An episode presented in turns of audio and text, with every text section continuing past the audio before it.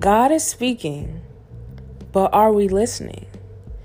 You're listening to Prophetic Sista Girl, and I'm your host, Desiree McCrae.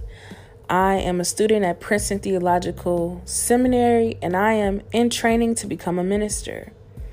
I believe that there is a word from the Lord, and that this podcast has blessed so many people already. And I hope that it continues to bless God's people. And I pray that the words I speak are in proper time and season for God's people.